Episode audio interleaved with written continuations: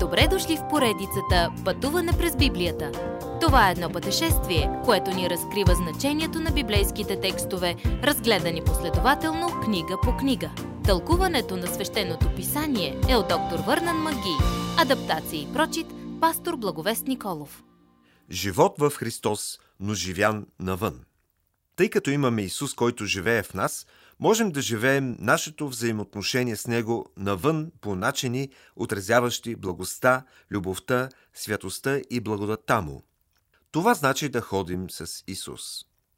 Вместо да продължим да живеем както сме живяли преди да познаем Бога, сега можем да живеем променен живот, като да съблечем стари дрехи и да си облечем нови. Живеем, за да отразяваме факта, че сме станали нови създания в Исус и да блестим като носители на образа на нашия Творец. Каква удивителна мисъл! Ако имаме Исус, имаме всичко. Това е посланието на колосяни. Помнете, отделени от милостта и нежността на Исус, вие сте безнадежно загубени. Само Той може да ви спаси и да ви оправдае пред Бога. Ако се доверите на Христос за спасение, цветът на кожата ви няма никакво значение. Няма значение и състоянието ви, и банковата ви сметка. Тези неща не значат нищо, когато става дума за угаждане на Бога. Няма да намерите духовна свобода в законничеството или друга марка религия, създадена от хора. Просто няма да стане. В Исус ще намерите всичко нужно. Мислете за това така. Божият мир се влива в умовете ни и действа като вид арбитър на нашите борещи се мисли и чувства. В крайна сметка, Божият дух отсъжда в полза на онези мисли и чувства, които са от Господа и го почитат най-много. Между другото, нищо от това не би било възможно в живота ни без Божието Слово. Словото е живо и силно и може да ни говори по най-дълбоките и животопроменещи начини. Божието Слово ни дава всичките опътвания и мъдрост, които са ни нужни за живот, а и е надежден източник на насърчение за нас в нашето поклонение. Всичко, което правим, трябва да сочи към Исус и да предизвиква желание у унези, които срещаме, да поискате те също да го хвалят. И всичко, което правим, трябва да отразява дълбока благодарност към Господа. И когато го правим, познайте кой се ползва най-много – Семействата ни. Бог ни е предоставил начин да се отнасяме един към друг в семейните ни взаимоотношения.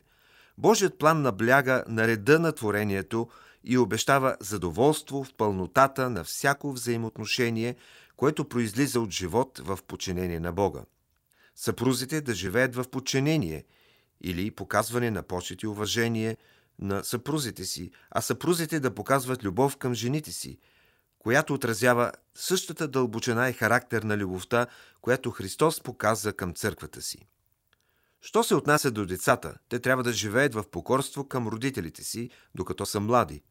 А в същото време децата трябва да могат да разчитат на родителите си, да не се държат грубо по начини, които само предизвикват гняв, безсилие и объркване.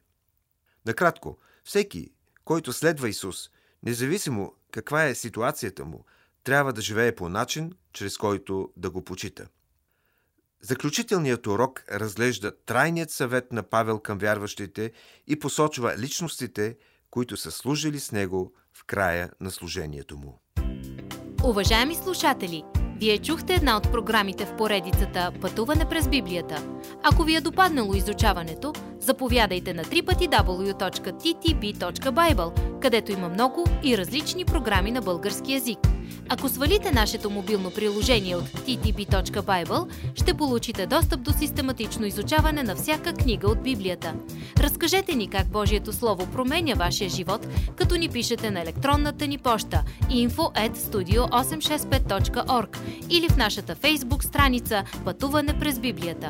Освен до аудиопрограмите, чрез мобилното приложение ще получите достъп и до различни материали. И на още едно място ще намерите нашите обяснения на библейските текстове. На платформата YouVersion за всяка книга от Библията ще намерите наш план за прочит и аудиопрограма с обяснение на прочетеното. Благодарим ви и до нови срещи в онлайн пространството!